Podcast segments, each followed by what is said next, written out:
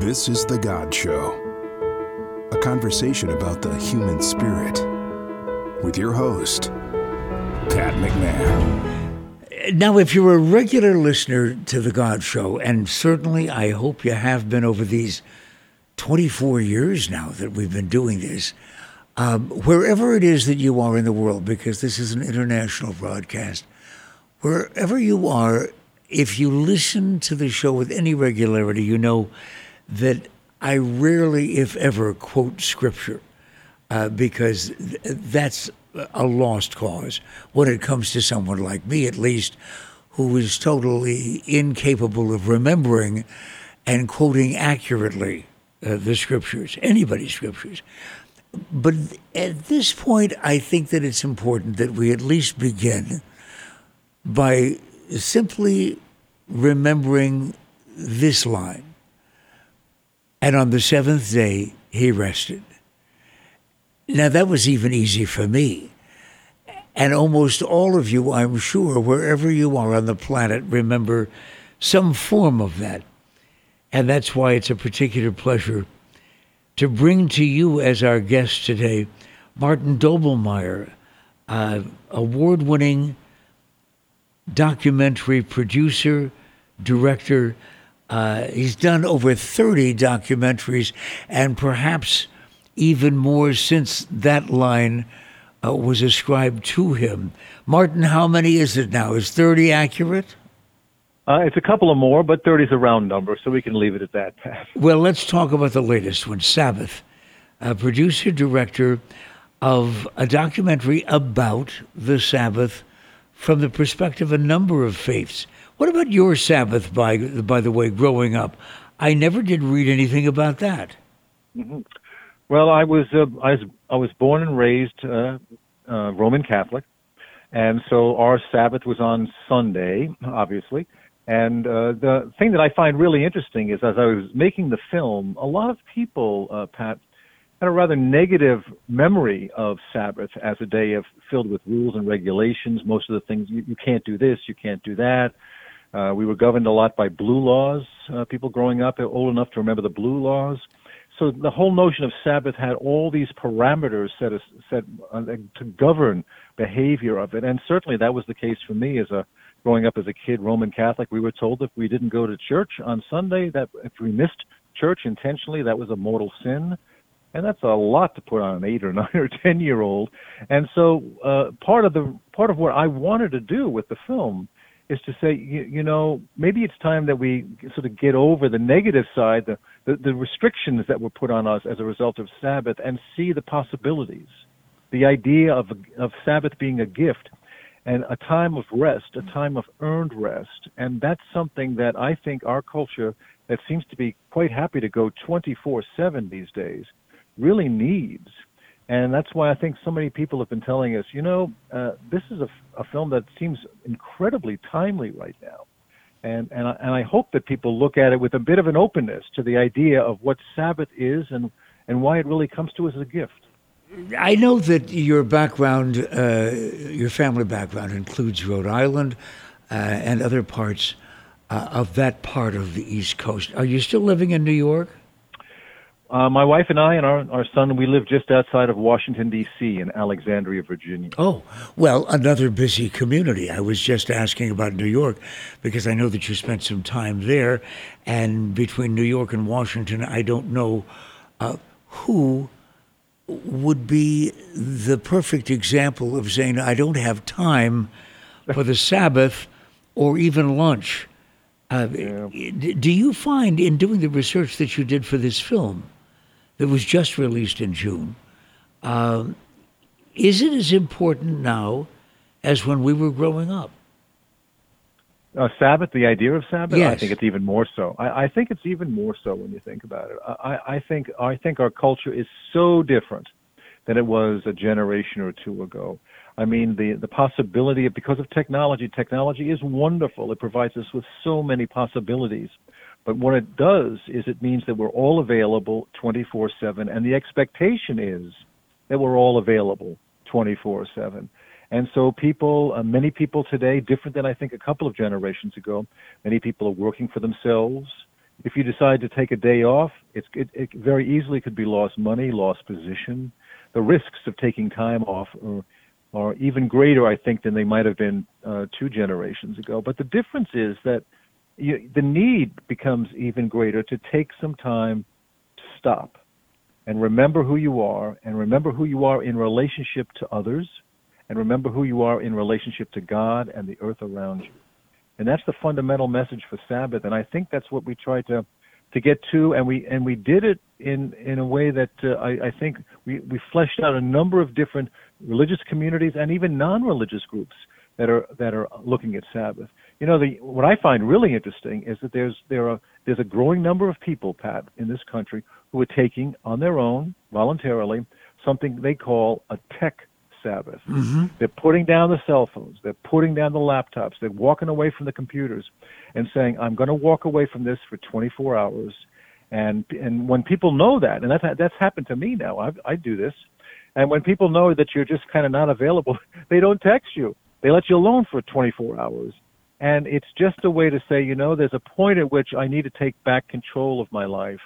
Uh, and and yet they what's interesting to me was that uh, they don't do it for religious purposes, but they call it a tech Sabbath because I think the word designates a sacred time, a sacred space, and I think that's what they were hungering for. But Martin, we're living in a time, uh, as you recognized, uh, when it is for so many people a, a seven day a week sense of obligation. In fact, I have run into people who are criticized for taking a day off, for taking a weekend, and there are others who are saying, uh, "Really? How can you? How can you do that? I mean, when your family needs uh, all of those extra things, aren't there fewer people, though these days, no matter how important it is that they do it, aren't there fewer people who do recognize whether you call it a Sabbath or just that daily break?" Well, you you can measure, Pat, how many people are, attending, you know, some form of worship service, either on Saturday or Sunday. That's measurable. It's it's harder to measure how many people are actually taking, you know, a voluntary Sabbath, putting down the phones or stopping work or whatever. But um, I, I think, like I said before, I, I think it's it's more needed. And the film, I think, has really touched a chord for people to say, you know, this is something that uh, I, I need, I do need to be thinking about. I mean, nobody would argue against the idea that taking a break once a week is good for your health. But what we're also arguing is that it's good for your soul. Uh, it's not just simply taking a nap on a Saturday or Sunday afternoon that that we could all use. It's it's also about saying, you know, I'm going to put I'm going to put this down for a while. I'm going to stop trying to transform everything in my world, in my universe. I'm going to stop working on everything tra- changing everything to fashion it in my way. And and one of the one of the real um, one of the real conversation pieces that I got in doing all the interviews for the film was with Susannah Heschel. Yes, she's the daughter of Abraham Joshua Heschel, the great prophetic voice uh, of the 20th century, who wrote the book the Sabbath, uh, just a landmark book. And we look at that now as a landmark book 70 years later. And she said that, you know, in our house, she said, uh, and she remembers this from the earliest years growing up, that in our house, despite the fact that her father was absolutely committed to the civil rights movement, to ending the war in Vietnam, to rescuing Jews in the Soviet Union, to all of these at the time were considered to be very noble social political causes. He'd work on those six days a week. But on Shabbat, that stopped. And not only did it stop, the most important thing I think that I saw, I heard in her conversation with me, was that she said, you know, we didn't talk about that. We we didn't talk about that. We didn't talk about the Holocaust on Shabbat because you don't want to talk about things that sort of raise up the feelings, spark the emotions inside of you. Today is a day not only to physically rest, but to emotionally put it down. And what a wonderful lesson, I think, a, what a wonderful suggestion for our culture, which is very contest, uh, contextual, uh, contextual in terms of, you know, battling 24/7 um, over the you know the politics, and the social issues of our days, and everything. We fight like crazy, and maybe it's it's it's healthy for us to put the fight down for one day and say, you know, I'm going to look at the world around me. I'm going to look at God, God's presence in my world, and I'm going to see the other person as a human being before I see them as a political challenge. Uh, and I think that whole notion of putting it down, putting emotionally putting it down uh, for one solid day a week is to everybody's benefit. As a fellow Roman Catholic, you and I both grew up the same atmosphere. Uh, you told me right before we went on uh, that Doblmeier does not sound like it came from uh, one of the original counties of Ireland, but you have a great deal of Irish background. Uh, Pat McMahon, yes, obviously uh, from an Irish Catholic background. But wasn't it interesting to you, uh, as you did the research for this film, Sabbath, uh, that not only were there different days between the Christians and the Jews, but that it seemed as if there was a tradition of a day of rest everywhere, including in the East, the Eastern religions. Yeah, a lot of people, as I was uh, starting the project, a number of people said, well, you know, Muslims, what, what do Muslims have Sabbath? Uh, and is, is Sabbath something, an idea that's held up in Islam? And um, I had known um, an imam, um, Khalid Latif, in New York City, very, very articulate young man. Uh, at the age of 24, he was named the chaplain, the Muslim chaplain to the New York Police Department. Oh, and wow. uh, he did that for many years. He's 24 years old. That's how smart he is.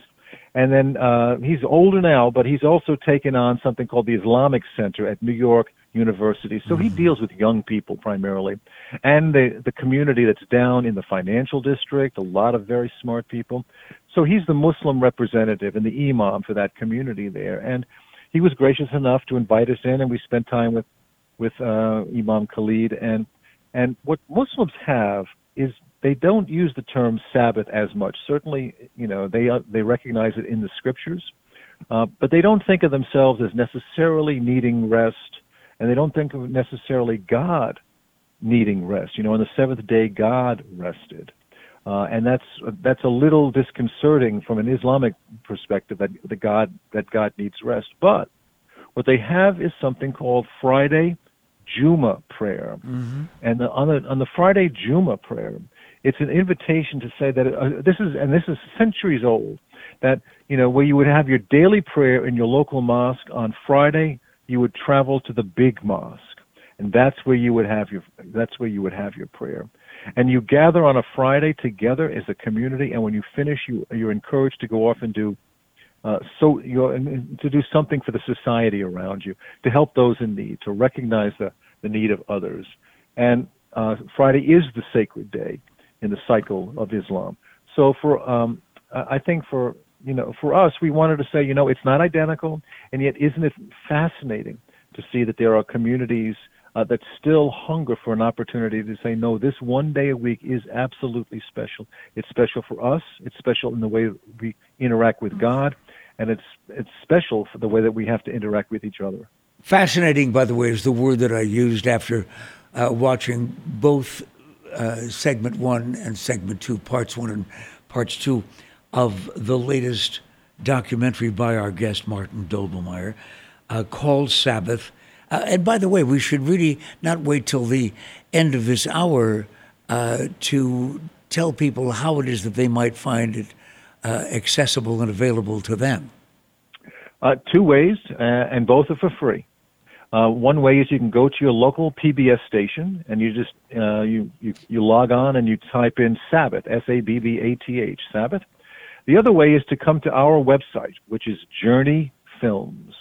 Uh, and we have it available there on our website. And the advantage if they come to Journey Films is that in addition to the full two hours of the film, uh, we also have a lot of educational material. We have recommendations for additional readings. We have background about the people who are in the film. So if you, you watch the two hours and you really like the commentary offered by some particular person, you can find a little bit more about them, maybe learn a little bit about some of their writings or what they do in their lives and everything. So we have all that material that's all been compiled for us uh, at Journey Films. And so those two options, either your PBS station or to come to us. Good. We have a great PBS affiliate uh, here, Channel 8 uh, in uh, Phoenix, and uh, they do some wonderful things. And they also make things like your films uh, available to the audience. And by the way, I learned a great deal about the Sabbath from your films. But when I was in Israel, I also learned something that I've never forgotten. Um, my uh, my travel guide told me that he would not be available the next day uh, to uh, take me around another neighborhood in Jerusalem because it was Shabbat, uh, and uh, that he, of course, didn't work. But if I wanted to join him on a stroll, uh, that it would be rude of him not to answer any of my questions. He just couldn't do so in a professional capacity. And that uh, he was a walker on that day anyway uh, because he didn't drive. And I asked him about that. I asked him about why that was a part of uh, the uh, sacrifice uh, that was made it, during Shabbat. There were so many things that you didn't do, that you couldn't do, and shouldn't do but why was driving a part of it? And he said, because when you turn the key in the ignition, it starts a fire. The spark is considered work. And I never thought of that in my life, but I've never forgotten it. But walking is okay as long as you don't start a fire along the way. yes, and, but and walking was okay, and he could point things out if I asked. Uh, and uh, and he said, you know, this is not cheating on my part. He says, we're just a couple of pals walking around Jerusalem and, and I'm being hospitable to a friend. Yes, and um, and, you know, isn't it what I find most interesting, uh, Pat, in terms of religion and what I guess the best way to say is religious people. Uh, there's always this struggle. Um, how do we practice with sincerity those things that we believe, adhere to the codes of those beliefs, and yet live in the modern world. Yes. Uh, and, and, you know, I mentioned before this uh, book that was written by the, the great Jewish Rabbi Abraham Joshua Heschel. So he releases it in 1951, the beginning of the 1950s, and it's really right about a time in America. And now he's an Orthodox Jew, and he's in America, uh, Heschel is. But now one of the things that's happening is that um, they're beginning to relax the idea that so many people now are moving out of the base communities in the major cities. Jews are moving out of those base communities into the suburbs. So there's really intense discussion about whether or not we're going to let it's going to be okay for certain tracts of Judaism to drive to synagogue on Shabbat and it was finally concluded that yes, you you can drive because there's just no other way to get there. I mean, America's becoming more and more was, was becoming at that time more of a suburban country than it ever had been in the past, and so all these tensions come with creating laws and that laws that literally go back thousands of years. You know, what does it mean to be threshing in a, in the modern world? What does it mean to be harvesting? in the modern world. These laws, the 30, 39 laws of that, that are of what's forbidden on on Sabbath, written thousands of years ago, and yet the the attempt by people of faith is to say, how do we incorporate that into un- our understanding of how we're living in the modern world? And so those notions of can you drive, can you not drive, how do you do that? All these things are part of people trying to be faithful and yet yet try to live in the modern world. And a part of your film Sabbath, uh, and a part of that film uh, that I found riveting uh, was your visit to that base community neighborhood uh, where the Hasidic Orthodox members all lived in a concentrated area. Mm-hmm. Yes, uh, Brooklyn, New York. Uh, the community is called Crown Heights. Um, and uh, I had gone up with my wife. We had gone up um, over a Christmas holiday, I guess now about two years ago, uh, and were given a tour by um, one of the rabbis and he was just terrific. And he actually appears in the film. He's the younger of the two rabbis that you see in the film. Mm-hmm. Uh, his his uh, um, uh, he's free he's Friedman as well, but his uncle Manis Friedman uh, was really I find somebody who's very articulate, very compelling. You know, he's quite a popular figure. He he has podcasts, he writes books, he gives lots of lectures and everything. And so uh, Manis Friedman was gracious enough to give us time and to sort of bring us around the community and invite us into into um, prayer, uh, into study, Um, and but you cannot film. You cannot film during worship of Shabbat. Uh, so we could film during the weekday service, which we were told is identical to what happens on Shabbat, but um, you cannot actually film on Shabbat. So um, we we took what we felt as though was a, an appropriate measure, which is to give people as close as a, a closer understanding and appreciation for what what is possible. But for me, uh, we felt very welcome. It, it, it was just a community that felt as though they had been misunderstood by many, but uh, trusted me. You know, I, I my area of specialty, all the 32 films that I've done, 33 films, whatever it is, is all on religion, faith, and spirituality. So I think I think they recognized early on they had a friend, you know, that, who wanted to come and document them and tell their story. It's it's easy for the Western world to say, look at these these people who are so different, uh, and you know, believing in something that is seems so out of touch with the modern world. But I think I, I hope that they felt as though their story was trust was in, in trustworthy hands. And the segment, uh, though, was so filled with activity. Uh, people jammed into this uh, into this uh, edifice uh, and traditionally arguing uh, the uh, the scriptures with one another, and you you really found yourself discovering new things about particularly that level of the orthodoxy. But you also found new things, as did I as a Catholic, when you visited the Trappist monks. Talk to us about that. Yes, that was one of my favorite segments. Um, uh, we went to St. Joseph's Abbey in Spencer, Massachusetts. It's it's about uh, about 40 miles west of Boston. Uh, and they, I went through quite a process, Pat, before they allowed me to come in. I, will tell you, this is true. Uh, they there had been other documentary filmmakers who'd come to their community in the past and uh, left a disappointing taste in the mouth of the monks. Uh, and so I was scrutinized quite a bit before they gave us the green light. But they had known my films and invited me to come. And uh, we spent spent the better part of a week in the community with the people. And and the, the question we kind of wanted to get to was twofold. Uh, one, here you have a, a, a body of monks who get up at 3:30 in the morning and they stop and pray seven times a day. So what makes Sabbath any different? Frankly. How do you know you have you're, up praying for most people? Um, Sabbath represents the one time during the week when you go to your religious community and, and gather in prayer. Um, and for the monks who gather seven times a day, what's what's the difference about Sabbath? And then, second of all, what did Benedict, what did Saint Benedict back in the fifth century have to say about the notions of Sabbath? And was that something that's applicable? And if so, are you are you practicing in your monastery today practices that have been held together and and practiced for the last 1500 16 1700 years. So so the answer was this that benedict uh, back in the 400s actually had a prescription for how he wanted the brothers to practice sabbath. It was a different day. You were not to work. This is a community that works 6 days a week. Part of the part of their mantra is ora et labora mm-hmm. work and prayer. But on on sunday work stops. Um, the prayer cycle is different because you have Mass weekly, you have uh, Sunday Mass. A lot of emphasis is put on that, so that Mass is, is special. It's not just a, a daily Mass, it's a special Mass. And then, third of all, which I found really interesting, is they had the special once a week message uh, from from the abbot.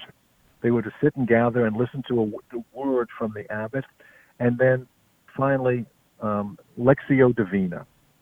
It means divine writings. Benedict, 1500 years ago, 1700 years ago, sorry, uh, instructs the brothers that not only will you stop on your Sunday, but you will pick up uh, sacred readings. You will you will learn to read. You will read your scriptures. You will read your sacred writings, and you will fill yourself with those, and you will teach others. And so the monasteries, going back all these years actually were a center where people were learning how to read because the, the brothers learned how to read. They learned how to read the scriptures and they learned how to read sacred texts and everything. But because of that practice of Sabbath, uh, they had advanced their readings and they were able to teach it to others. And, and, and I think that's one of the great untold stories in terms of what religion has done for good in the world. Well, it, also uh, opened up a vista that most of us would never have occasion to see. Uh, you almost didn't have the opportunity until you were vetted, uh, and and that uh, that is one of the the wonders that I think exist in the world of documentary film. Uh, why the stimulus happened to you? What was the that first motivation for you to say, "I think I'd like to do something about the Sabbath"? I've never seen another film devoted to it. Well, that was true. First of all, I had not seen a film, a documentary film done on the Sabbath. Um, I have many friends um, who are who happen to be Seventh Day Adventists, and uh, they they practice rather uh, serious. You know, they take seriously the Sabbath, uh, and their Sabbath. They are Christians, and they take ser- seriously a Saturday Sabbath. So for them, mm-hmm. Sabbath begins at sunset on Friday evening and goes till sunset on Saturday, and they're they're quite serious about it. Um, I had done a story about Seventh Day Adventists a number of years ago, uh, because, and this is what PBS was interested in, uh, because Adventists as a community are some of the healthiest people on the planet. Uh, they take very seriously the health message that the, the church is offering. And one of the components to that health message is to be serious about your Sabbath. Stop for a day, rest, gather as community, enjoy a good meal, and enjoy the world around you. So that was planted in my head, I guess, maybe 10 or 15 years ago. And then the last documentary film I did before the film Sabbath was on Abraham Joshua Heschel, who had written the Sabbath book and I went back and read it again for the preparation and the research for the Heschel film, and th- those two things came together. But there was also a third component too, Pat, and the third component was much to my surprise.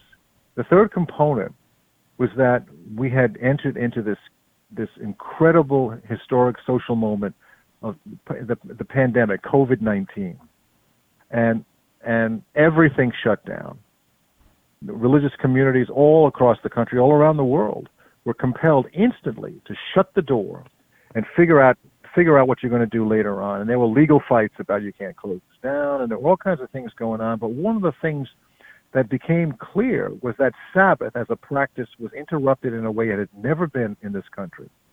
And um, some churches um, didn't do well Others understood what this was going to be and adapted pretty quickly to the technology and try to figure out a way to to keep their communities together. And actually, they thrived during that.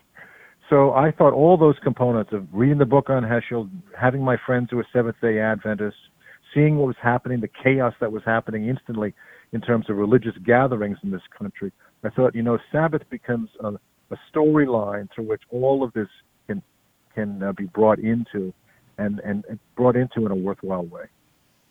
Isn't there still a struggle, by the way, in uh, in churches and uh, and synagogues and mosques? I'm assuming uh, post pandemic, just simply reattracting that faithful audience that, in all too many cases, uh, was dying before the service ended. Yeah, there, there's a reality that has to be faced, uh, and maybe that'll be the subject of the next film. But um, there's a reality that has to be faced that churches, congregations are struggling. Um, the numbers that I heard was if you go back about uh, 15 or 20 years ago, uh, the average church had 135 members.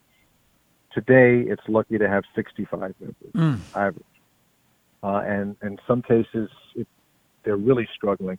Uh, but what's what's interesting, a couple of things are interesting here, is that every pastor that I talked to in the process of making the film said, you know, even when we shut down, the giving continued.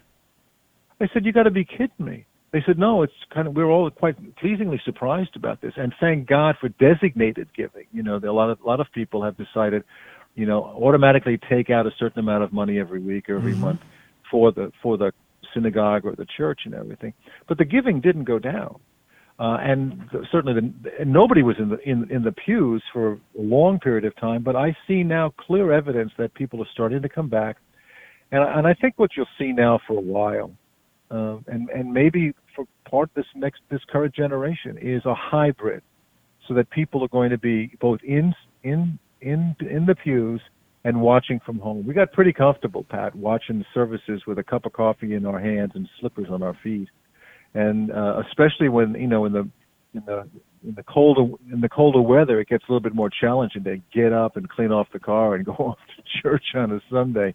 But the truth of the matter is, people still have this hunger to be together. They want to be together. For a lot of people, it's it's not only get, gathering as church, but it's also the social realities for them, and those things are critical, I think, for all of us. The television organization uh, where I do talk shows uh, here in Phoenix provides live coverage of uh, Sunday Mass every single Sunday. And uh, it is met with tremendous enthusiasm and gratitude, Matt Martin. Yep. And they used to call them uh, mass for shut-ins. Yes. But I think it's because you remember that? Yes, they used to call it that. And but now I think it means a lot. I think it means for a lot of people the opportunity, and in some cases the only opportunity for people to be able to gather. But you know, like I said, it you know, church is not just you know coming together for the two hours or you know, the service time, uh, but it also becomes this community, this shared voice, to be part of a a chorus of voices that are praying together, singing together, gathering for meals afterwards. I mean, that's that's still that's something in our human nature that we're calling out for that, and that's not going to stop.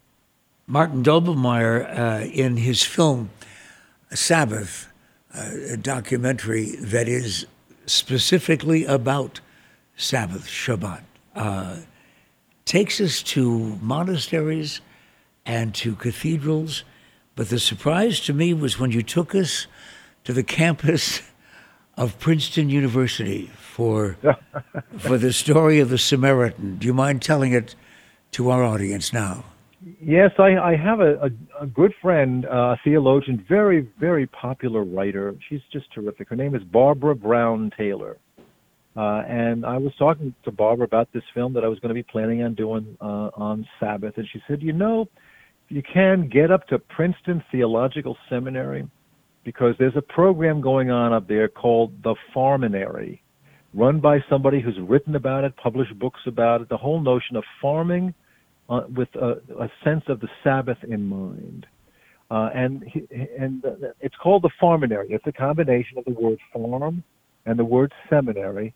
On the grounds of Princeton Theological Seminary, they've converted these 21 acres into a farm and actually grow their fruits and vegetables on the farm. And what they're trying to do is they're trying to give the next generation of ministers and church leaders, the people who are going to seminary training now, a sense of putting your, you know, you're not just like reading texts about Karl Barth and the theologians and sitting in the classroom and, and discussing these high ideas. You're putting your hands in the dirt. You're remembering that this is the earth that God has given you, that you have to work hard. A lot of people make their livings by working physically hard, appreciate the challenge of farming, appreciate the cycles of life, uh, the cycles of the seasons. Uh, and all of those things is part of what he's he's trying to teach the people at the Farminary. And he's written a wonderful book. It's called Wrestling with Rest. And the fellow who's directing it, his name, his name is Nate Stucky. Uh, he's just a charming guy. He's a Mennonite who comes out of Kansas. He grew up on a farm, and now he's in New Jersey teaching the next generation of pastors what it's like to farm under Sabbath principles. We've been talking about the future of religion when it comes to at least the ever shrinking congregations uh, that exists virtually everywhere, uh, and and part of that is because of the fact that the lesson uh, that continues to be uh, repeated in the Doblmeier film that we're talking about, Sabbath, is that we are in such a hurry, and why don't you just take a break one day a week, huh? That wouldn't hurt you.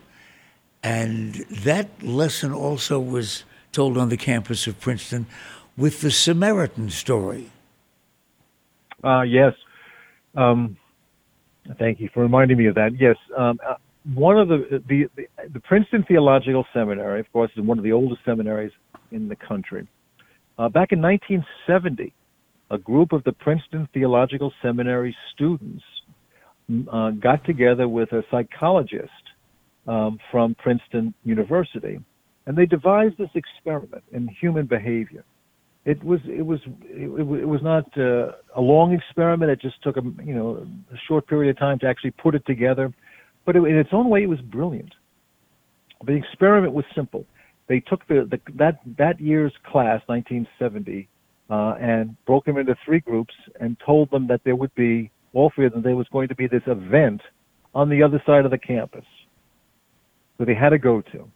The first group they told they had to go to this event across the campus, and, and they had they had a, they had plenty of time. Take all the time you need. Second group that they sent across the campus, they were told you but you kind of move have to move quickly, but you have time. Third group they told you better get a move on. You're all really late, and you're all going to get uh, punished if you don't get yourself over there to the other side of the campus.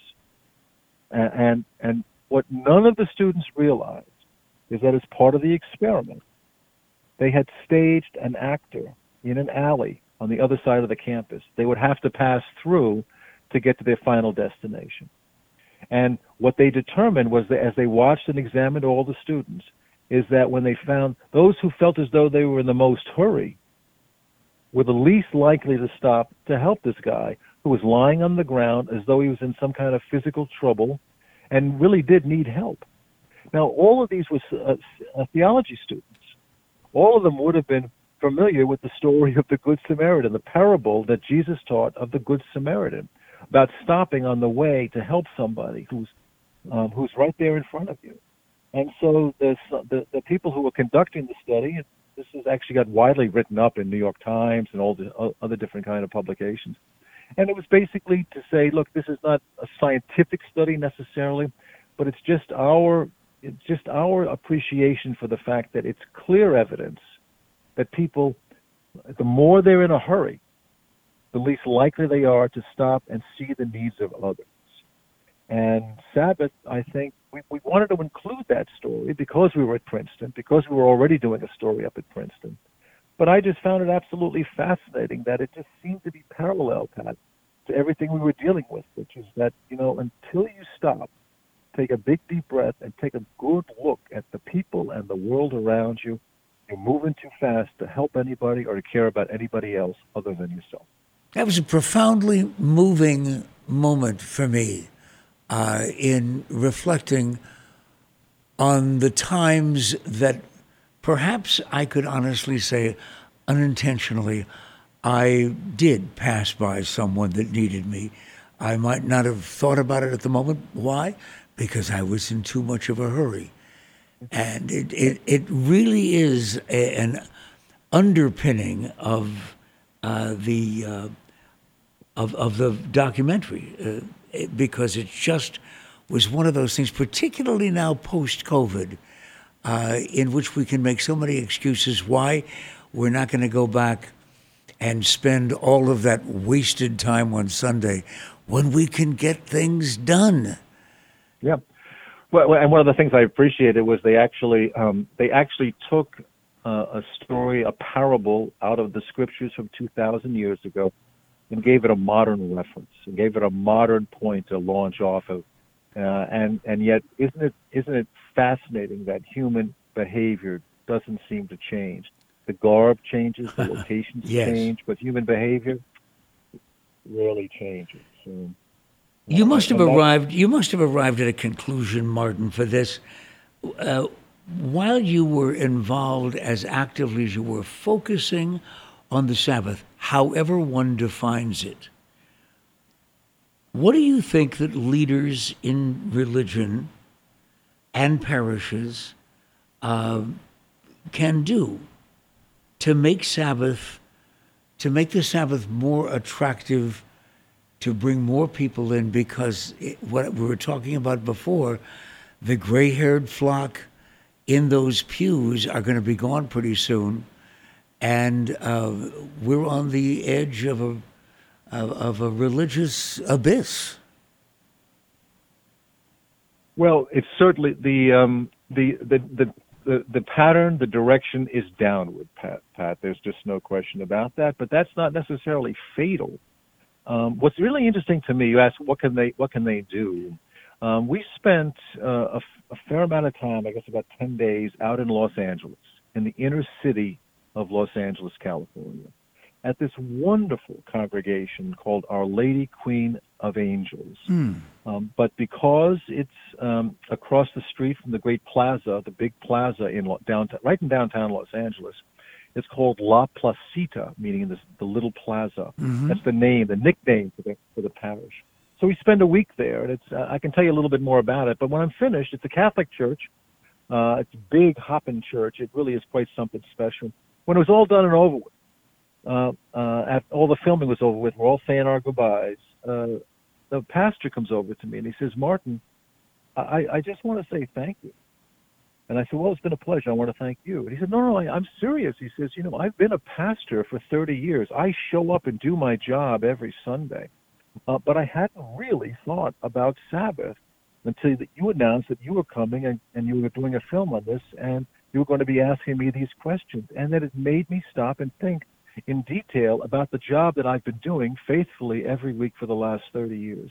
And we heard this time and time again uh, that, in fact, the, people who are actually giving me Sabbath at, at, to some level, meaning create the religious moment, the liturgical moment, the, the communal gathering moment, are working really hard to make that happen. Uh, and one of the byproducts I hope will happen with this film is that those people themselves who are trying the best to provide a Sabbath experience for me um, will actually stop and think about the uh, you know, what it really means, what it means at, at a deeper level, what, what's really going on here, and what are all the other implications that you hadn't thought about. Because fundamentally, if you just think about you know going to your place of worship for an hour or so on a particular day once a week, it's not quite all that Sabbath is intended to be.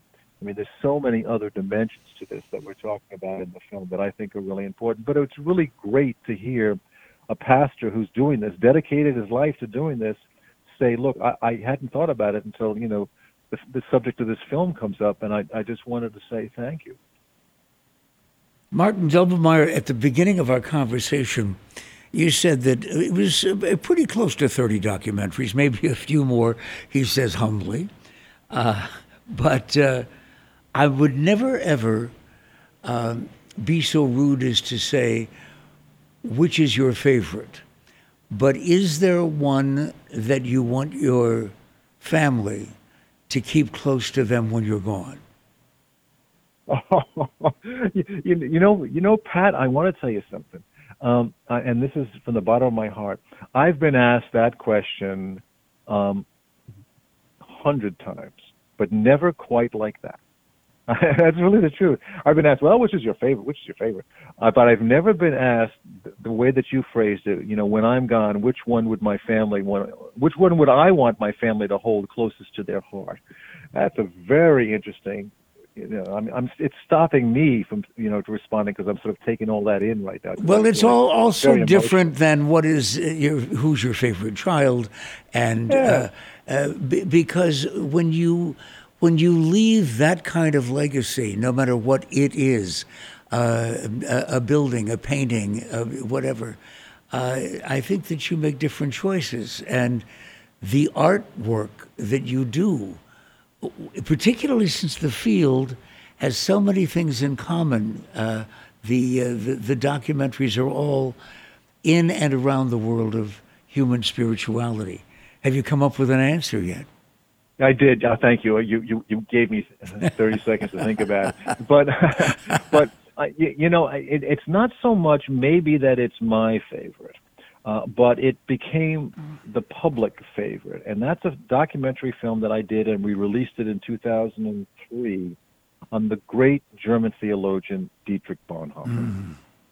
Uh, I read Bonhoeffer when I was in high school, Pat. Uh, my religion teacher in high school said, boys, you're taking this book home and we're going to start working on something serious now in your life.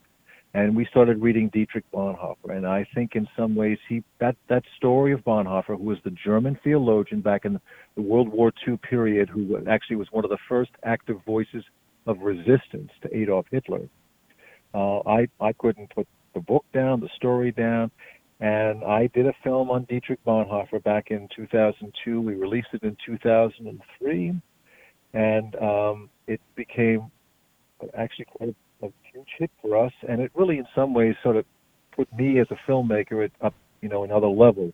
uh, because it was released into theaters. Uh, and we were uh, we had a distribution company called First Run Features. They were the largest uh, distributor of documentary films, independent documentary films at the time, and it was their biggest film for the year. And I did a hundred public events around the country. I spoke about the film and what it meant to me, and who Bonhoeffer should be to you. And I did that a, a hundred times across the country for almost two years. And that's the that maybe that would be the first of the list that really sort of was that the film, by the way, in which uh, you took the German church of World War II to task for its inaction against the Nazis? I did. Um, I did. We were one of the early people to do that, to speak about that clearly. It was not only inaction. The, the, the, the real sad, sad thing is that the, the German church after World War One, who had really inspired young men to go into mil- into military service to serve God and country in World War One, and uh, had lost so much credibility as you know as a church as a body in those years after World War One for what it had done was desperate in the 1920s and 30s to start to regain some sense of credential within the German culture. And who does it who does much of it latch onto is Adolf Hitler, this rising star in the 1930s in Germany. And they're they're attaching their star to his their wagon to his star. And i think that was they they they went out of the frying pan and into the fire doing that uh, and uh, the, the church allowed its language to be stolen. Allowed the, you know, Hitler was able to to take you know language like we, you know, our we will build a nation that will be resurrected here. We will offer the salvation for our people. So all this language that really belonged to the religious people uh, before that, the, the National Socialists took, uh, and it was brilliant on their part, and it's so deceptive on their part, but they did it, and the churches let them do that. Uh, and I, I thought that was an important dimension, and I, I'm proud of the fact that we were able to do that in a very public way. We still must be careful about the involvement of churches and politics and specific favorite politicians. Uh, if that's a question, the answer is yes. Um, I think the Constitution is pretty clear about the separation in church and state. Uh, and I think we have to navigate at all times what that really means. At all times, what that really means, because I don't think it really does the churches any good to have the states involved, and it doesn't do the state much good to have the church involved. Um, and yet, at the same time, at the, here's the challenge: at the same time, people of faith are called to improve the world uh, for the people around them. Not only their own parishioners, their own people who are coming into their own churches, but for everyone. And you do that by, you know, transforming the state to have an, an, an understanding of compassion and the, and the, the purpose and value of each and every human being. So the churches are always trying to navigate how does how does it how do we fulfill the mission that we've been given in a in a state situation uh, that really is formally to keep us outside. And I think you do that through inspiration and example. That's what I think is the key thing. The churches have to be the inspiration and the example for people to be motivated to go out and transform the world for the better. I think that's part of what Sabbath is supposed to be about. Sabbath is supposed to give you that one day off to think about others than other than your own financial success. Think about the people in the world around you think about their needs, put somebody else's needs for that day before you, and to do that collectively, to do that as a group, to do that together, uh, and then march back out again the day after Sabbath and start to take the world on again in a in a renewed and refreshed way. Since the subject of World War II and uh, mainstream churches has become part of the conversation, I would be remiss if I didn't also acknowledge the fact that our our, yours, and mine, Pope uh, Pius, Pope Pius of the uh, Roman Catholic Church and the Vatican at that time, during those times, uh, has also been uh, a subject of criticism for, for lack of a better term, inaction. Um, yes. Um, uh, without, I know it, well, I'll be brief, but the answer is yes. In 1933, 1933, um, the Pope signed something called the Concordat in Germany, which basically legitimizes and recognizes the new government under the new Fuhrer, Adolf Hitler. Now he does that um, because he doesn't want the government, which he knows is going to turn out to be reckless, interfering in church procedures in Germany. Uh, the exchange is that in recognizing Hitler, that becomes his first real global form of recognition. So Hitler got much more out of that deal than I think than the Catholic Church ever did. And then to recognize under the Concordat, Hitler had every intention of breaking all the promises. So by 1937 and 38, all the promises have been broken, uh, and Hitler's on his way. And the church is not at the time doing much about it. But I, but I also want to say I think the churches get. I think this. It has to be remembered that the churches aren't an army. This was a brutal willing to kill anything in its way dictatorship. And, and so I think uh, the Pope uh, Pius was always in, in a place where he felt as though the more I speak out, the more likely that you know Catholics are going to be put, especially priests and nuns, are going to be put in concentration camps along with Jews. I think that puts the the official Catholic Church in a terrible position, and also, you know, the Church's center, global center, is in Italy, which was fascist at the time. I mean, it's an island in the midst of a fascist country under Benito Mussolini.